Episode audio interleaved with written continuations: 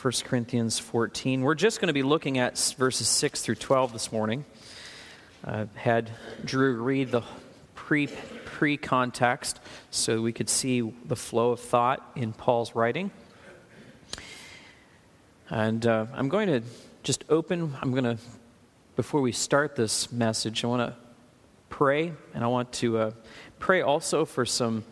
Uh, other churches in the community. I may not do this every Sunday, but on occasion I may. And this morning I'd like to pray for uh, Tim Madden, who is uh, speaking this morning in Forest City at Cornerstone Bible Church. Our Heavenly Father, thank you that we can turn to you. Thank you that uh, you have given us your word to understand more about your person, who you are, how you've been working in this world. And it tells us not only of your character, but of your coming rule that will someday appear upon the earth with your return. And as we look into the Word, we're learning ways to prepare ourselves for your return, to um, live life in anticipation of your return. I ask, Father, that you would help me to be clear in how I teach this morning, that that through this text and through this time, you would speak. I also ask, Father, that you would fill Tim uh, as well over in Forest City. Thank you that we have had the privilege to participate in the establishment of that church through the years. We give you praise for the growth that they are currently having, and we give you thanks for that. And we ask, Father, that you would fill Tim with what you would have him to say this morning. And we ask this in Jesus' name. Amen. A few years ago, I may have mentioned this on occasion, and I, forgive me if I overstate this, but I did used to work for Toyota Motor Manufacturing in Canada. And um, while I was an employee there, I was told that the most common reason for uh, poor quality was actually coming from poor communication. Um, while certainly defects can occur through poor maintenance of machinery, it can happen through um, not checking the parts as they're um, coming to the line. There are all kinds of potentials in those directions, but they said that the most uh, common cause for poor quality came through a lack of information, not having a, a, a solid set of information. Now, how can you argue with that when the company is number six on the Global 500, Fortune's Global 500? They must know a thing or two. They've seen a thing or two, I'm sure. And uh, they actually, for the size of their income, they actually run a pretty tight ship throughout the world. They have 50 manufacturing facilities outside of Japan, and they sell in 170 countries. And uh, they employ close to 300,000 people. Now, you would think, how can a company like that that size see such success, you would think that there'd be a breakdown of communication somewhere. But as I lived and moved in that, that company, information traveled everywhere. It went up and down and across, and there was such a desire to get accessible tools to everyone in the company to be able to do successful work. Um, it kind of created like a nervous system, like, the, like a human body. You could kind of almost like get anything that you needed when you needed it, even a guy who worked on the floor, who actually worked right on the, on the car. And uh, really, what happened was that good communication created an environment where people could speak clearly with one another to produce better quality cars. And I believe as you look at a company like that, you'd say, wow, that's, that's really neat. But I think there's something else here that's going on beyond better quality cars. In fact, as you look at good communication in a company like that, you actually see biblical principles in play. You see, in some ways, um, like in business and in nature, there are times where we can see the glory of God on display. Um, and really, communication and good communication is part of the character of who God is. Psalm 1, uh, Psalm 19 actually talks about this. In Psalm 19, verses 1 to 4, says, The heavens declare the glory of God, and the sky above proclaims his handiwork. Day to day pours out speech, and night to night reveals knowledge. There is no speech, there, nor are there words whose voice is not heard. Their voice goes out through all the earth, and their words to the ends of the world. What happens when we see good communication and information passed from person to person in constructive ways? Well, we might say to internally, we might think, well, that's a, a really well oiled machine of a company. But I think we need to lift our eyes a little bit higher and say, you know what? I can see the glory of God in that. I can see God's beauty in that. And we, we can actually give glory to God when we see good communication in process. Um, why? Well, God is a communicating God. And He's designed us to be communicators. Now, so often, though, we see in creation the warpedness, and we see a lot of corrupt communication, right? We see a lot of corrupt communication coming out of people's mouths, and the scriptures speak about that. But we also see breakdowns. But when Christ came, he came in order to redeem so that we as Christians might be the glory of God to the world. And as members of a body, as a church, when good communication takes place, we become the glory of God in the world. Just as you might look at a company and say, they're running well, and this is reflecting the glory of God. And as we are members of a body, God wants us really to pursue communication that builds up the body. Now, in the office this week, I ran some of my ideas by Drew, and he said, Boy, that sounds really 21st century. Is that really, is that really in the text? But I believe that these principles are here in the text. While he's talking about tongues, he's also talking about poor usage of communication and how essential it is for us to be good communicators. And I believe that a central idea here in the text is that we ought to push ourselves to develop good communication skills to build up the church so that we might be the glory of God in the world. Now, in this text, there are three negative examples, three poor examples of communication that don't serve constructive purposes, but in the negative, you can also see a positive principle. You can see truth that we can take and incorporate into our lives so that we might also be good communicators. Now, I have basically two points. Now, there, there's those three illustrations, but I've got two points that are I'm developing out of this text. And the first is that good communication benefits the church that's in verses 6 through 11. If you have your Bible, you can look along with me. In verses 6 through 11, good communication benefits the church. And then the second is good communication manifests the Spirit. And that's in the very last verse. Most of our time this morning is going to focus on that first chunk, that first uh, 6 through 11, and then we're going to uh, close out with verse 12. But good communication benefits the church, and we ought to be pursuing it as a people. Um, in the previous paragraph, Paul had said that those who, uh, the one who prophesies in a congregation is actually maybe greater than a person who speaks in tongues. Now, this doesn't mean that speaking in tongues is a lesser gift per se.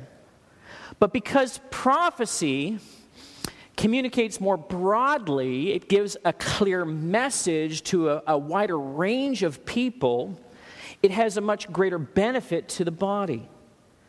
Now, Paul recognizes um, that if he were going to come into the assembly of Corinth, he was going to walk into their church service and he started speaking in tongues. He knows intuitively that it's not going to benefit them unless the content of the message is being really heard. Um, please notice in verse 6, chapter 14, verse 6. Paul says, Now, brothers, if I come to you speaking in tongues, how will I benefit you unless I bring you some revelation or knowledge or prophecy or teaching? Now, he's got a string of four thoughts here in verse 6.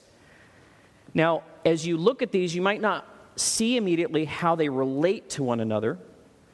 Well, the first two, that is, uh, they actually speak to content and then form. So if he comes, as he says, with revelation and knowledge, it would be most helpful if that form is able to be received. So that form has to come through prophecy or teaching. He, there's a message that is from God, there's revelation, there's knowledge, but it's got to come in a form that's accessible to those who are listening. So it has to come in a prophecy that's understandable or in a form of teaching that's helpful. And so Paul's point here is that edification demands intelligible content. And so tongues by themselves can't really provide it. And so it's important for us to focus on communication that is accessible to us. Now, he gives us three negative illustrations in verses 7 to 11 now. And um, they imply a need for better communication. And so in verse 7, first principle here that I see for us regarding communication is that good communication actually says something. It says something. In verse 7, we read this If even lifeless instruments, such as the flute or the harp, do not give distinct notes, how will anyone know what is being played? Now, have you ever been in a store and a song comes on? Maybe you've not heard it in a long time. And uh, up until that time, that song, everything was background noise.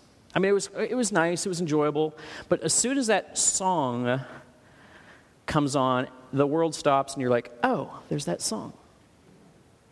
You're transported back to a time when maybe, you know, maybe you were out at Bethel Woods or something like that, and or maybe there was a time where you like really heard the gospel and you you you you got it. And that song just kind of capsule, you know, kind of puts it all together for you. Um, music can be a sensitive subject, I know, but music connects with us often internally, doesn't it? It connects with our emotions. Actually, that's not what Paul's talking about here. He's not talking about the emotional connection that music, music gives to us. Music is a powerful means of communication, though. Um, sometimes people will come to a worship service and say, Well, you know, I really just didn't get anything out of that today. Uh, and I can sympathize with that because I've, I've heard boring teaching before, and I've actually been boring, and I know it. So I, I understand that. But you need to understand that the job of the preacher is not primarily to connect emotionally with you. That's not his primary purpose. His primary purpose is to present the Word of God in a clear manner so that the Holy Spirit can do a work in your heart. For example, um, I might use an illustration about our cat, Rusty. And the illustration will connect with cat lovers everywhere. I don't have a dog, so it doesn't resonate with me but that would connect with some people. And you know what? I could have someone come after me after, at the end of the service and say, What a great sermon, man. That was great. And then they start quoting to me Rusty, the cat.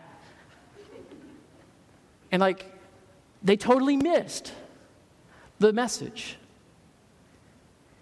And really, much can be said in a worship service, and actually, nothing can be said in a worship service.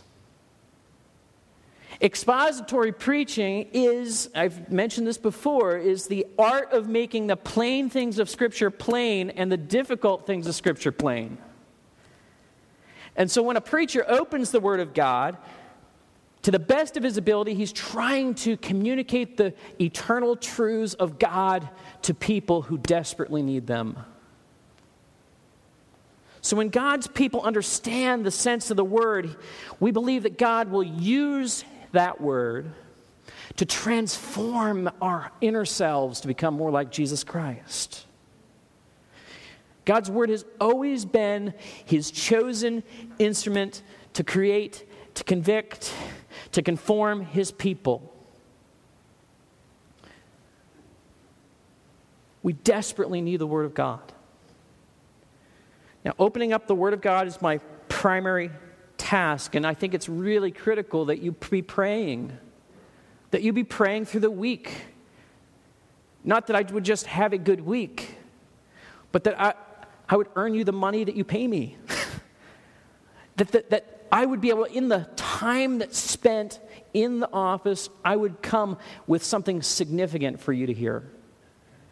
I need that work of the Holy Spirit to work within me in my own office, and I need that for you, and you need that for yourselves. But good communication, it does, it says something. And we all ought to be desiring to be good presenters of the gospel. Um, one of the reasons we have formatted our Sunday school the way we have is to give us all opportunities to learn how to be good communicators of the gospel. By talking through the lesson, we also have an opportunity to learn how to talk about gospel principles so that when we're in the world, we can communicate those. So, the first principle here communication has got to say something. And secondly, good communication brings a unity. It brings a unity. In verse 8, verse 8, we read this And if the bugle gives an indistinct sound, who will get ready for battle? And if the bugle gives an indistinct sound, who will get ready for battle? Now, Paul is, again, drawing on principles of good communication, especially in the military.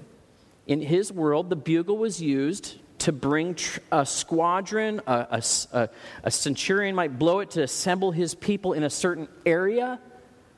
And a lot, a lot has changed. I mean, technology has changed, but communication is essential to get groups of people to unify and move and wage war. That hasn't changed. Can you imagine what would happen if multiple bugles were going off? It'd be chaos. It'd be disaster. In fact, uh, there have been times in history where, even during the Civil War, there was miscommunication of not hearing the bugle and not receiving what you needed to know, and hearing an, uh, another alternate message. And that can bring disaster. Now, let's think about this practically. What, what do you think would happen if there were strong voices in the congregation starting to spout off? I think we need to. I think we need to. I think we need to. I think we need to. That can create chaos for a congregation. And Paul is saying, no, we need to have a unified focus to go forward. That's necessary. Communication is necessary. Now, in a plurality of elders, the church needs its leaders to be in agreement. We need to be all saying the same thing. 1 Corinthians 1:10 says, "I appeal to you, brothers, by the name of our Lord Jesus Christ, that all of you agree, that there be no divisions among you, but that you might be united in the same mind and of the same judgment." Now, what is the solution to multiple bugles blaring, if you will, in the church? What is the solution for that? Do we take the bugles away? No, I don't think that's it. A diversity of voices is very healthy, it's critical, it's important.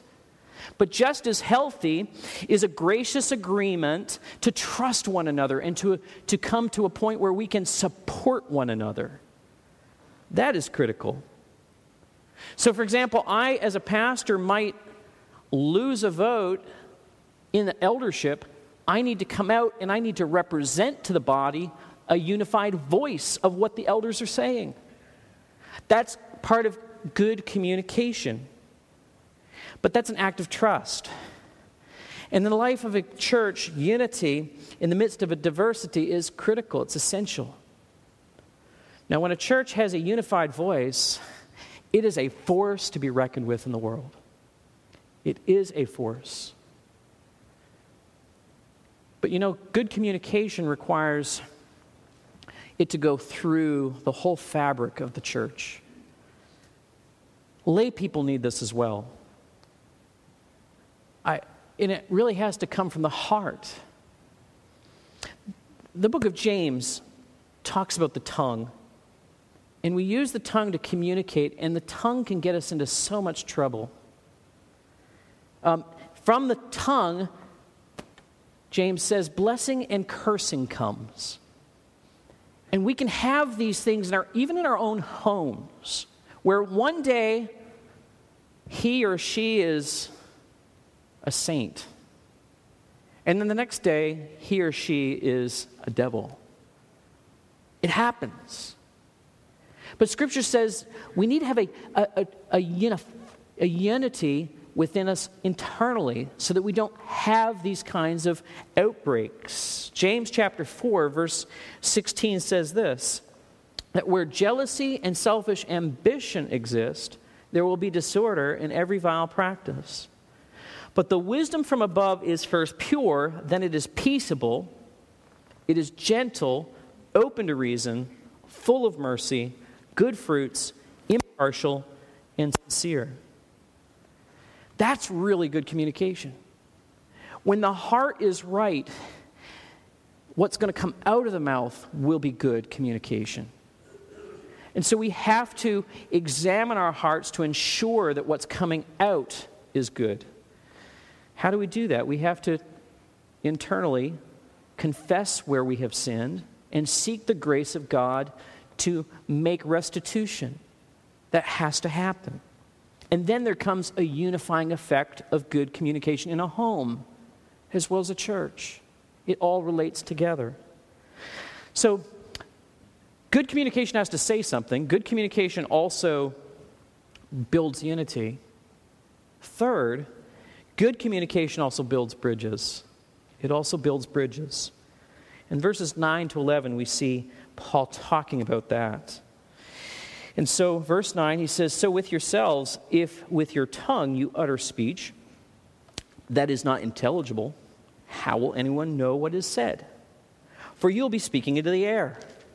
There are doubtless many different languages in the world, and none is without meaning. But if I do not know the meaning of the language, I will be a foreigner to the speaker, and the speaker a foreigner to me. So, with yourselves, since you are eager for manifestations of the Spirit, strive to excel in building up of the church. But in verses 9 to 11, there, he's talking about how critical it is that we use our language to build bridges with other people. That's what it's intended to do. I don't know if you have ever, I don't know if you're weird like me and think about things like this, but as I was thinking about this text, I was like wondering, well, how many, how many language groups are there in the world? And so I just Googled it and come up with 7,111 different languages in the world. That's a lot of variation. That's a lot of lack of communication. Especially, we won't know all of those languages. Now, Paul is saying it's so essential that there is a shared meaning that can occur between two people who speak a different language. How does that happen? And I think this actually is broader than just, you know, I speak English and they speak French. We live in a multiple, pluralistic world in which there's all kinds of different viewpoints. And so when we talk to people, sometimes when we talk to people from a Christian viewpoint, people are like, what? They don't get it. They don't understand.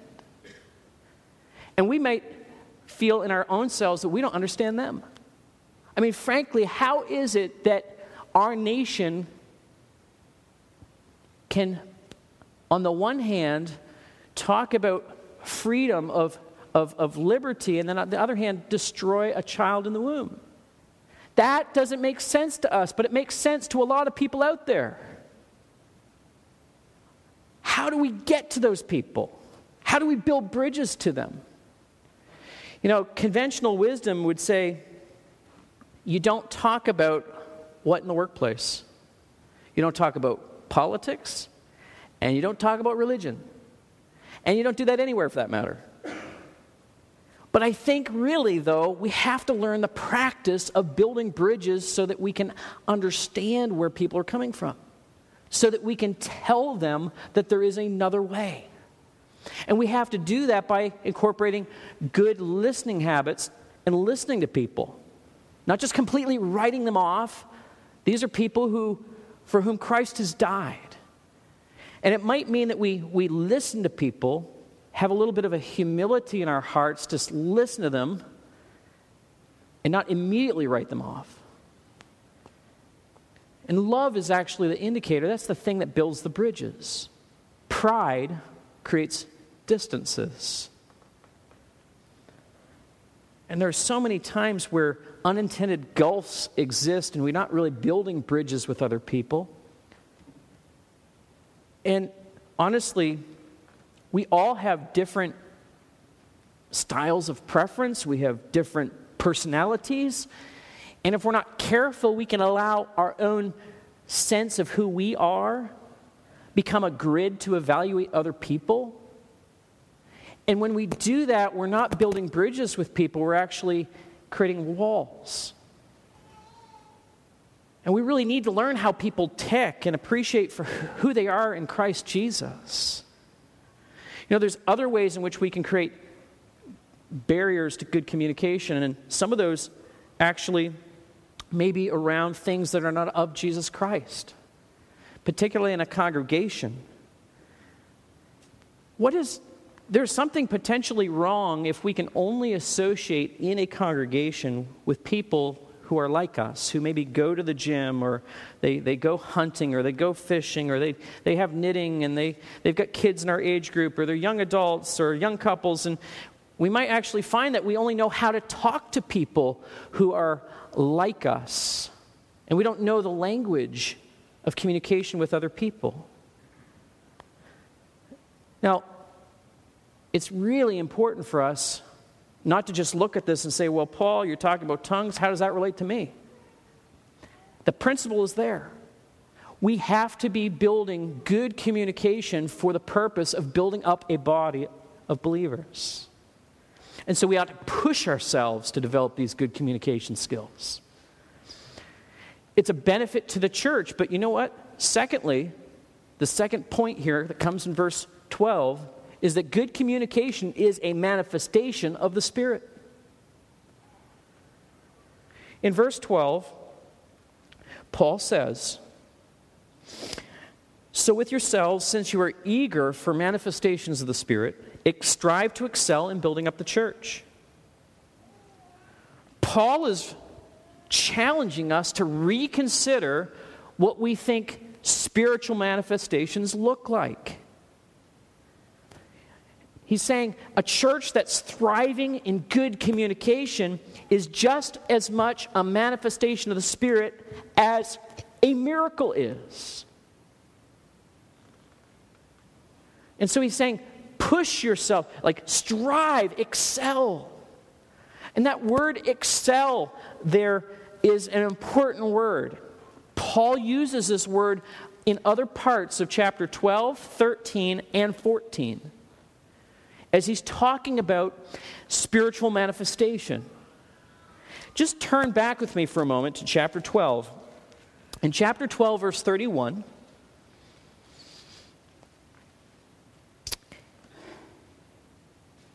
he gives a little questionnaire. He says, Do all people possess gifts of healing? Do all people speak with tongues? Do all people interpret? And the answer is, Well, no. So he says in verse 31 but earnestly desire the higher gifts. In other words, strive for the gifts which build up the body of Christ. Go over to chapter 14, verse 1. In chapter 14, verse 1, he says, Pursue love. Pursue love and earnestly desire the spiritual gifts. But notice that pursuit of the fruit of love. That's from the Spirit, and that is used by God to build up the body. And in the middle of the love chapter, he uses that word again. Look at chapter 13 and verse 5. I'll read verse 4 because it would make no sense in some ways in the flow of reading, but it says, Love is patient and kind. Love does not envy or boast.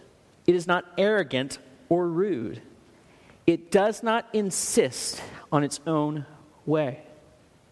That it word insist is the, is the same Greek word here underneath with the idea of excelling, of like pushing for your own interest. That in itself does not build up the body. And Paul is saying, strive instead of your own interest for the benefit of the other members, and do that with the Spirit. Walk in the Spirit. And so when we think about manifestation of the Spirit, we tend to think of those things as like miracles of healing, of speaking in tongues, the signs and the wonders. Now, if those things are genuine, if they actually occur and they are from the Spirit, then yes, they are manifestations of the Spirit. But those are not the only manifestations of the Spirit. God shows up in our mundane worlds. He actually does things in the midst of a congregation like ours.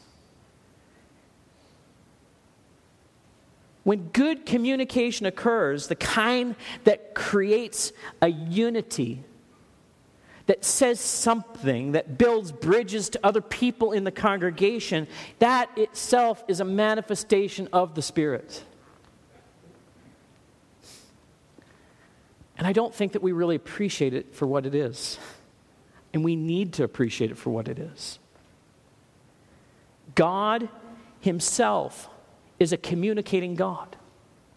And He loves talking to Himself. You know that each member of the Trinity, as recorded in the Scripture, is communicating with each other?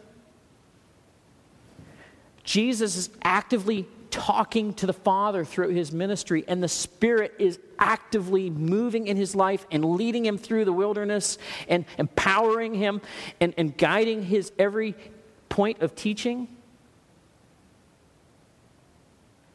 Conversation is integral to the God we worship. And so God has created us as, as light bearers, we're, we're image bearers of God, and so we've been gifted with communication. Sometimes this gets lost in translation, the translation of sin. It, it, it, it breaks down. And it can break down in our homes, it breaks down in our society, it just breaks down everywhere. But God sent his only begotten Son to redeem us and to redeem us to have good communication. God sent his only begotten Son for all of us so that we might communicate love to one another. You know, the heavens declare the glory of God. The heavens declare the glory of God. Did you know that the church is to declare the glory of God? John 13 35 says, By this all people will know that you are my disciples if you have love for one another. And to do this requires the humility of the cross and apply that to our own hearts and say, I need to change. I need better communication with other people. I know it but knowing it is simply not what the scriptures tell us to do. We're not just to be hearers in hearers only, but to be doers of the word. And you can't do that without the Spirit of God empowering you. And you need the Spirit, and you only get that through the humility that comes of confession. We have to bear our cross, we have to repent, and then we need to follow Him into good communication. And so we are being challenged by Paul here as Christians here in the 21st century to develop good communication skills. Not so that we are just successful in the business world, but that we're able to build up the body of Jesus Christ. It is for His glory that we exist, that we move. And so I would encourage thoughtful reflection this morning as we consider what God has said to us through His Word.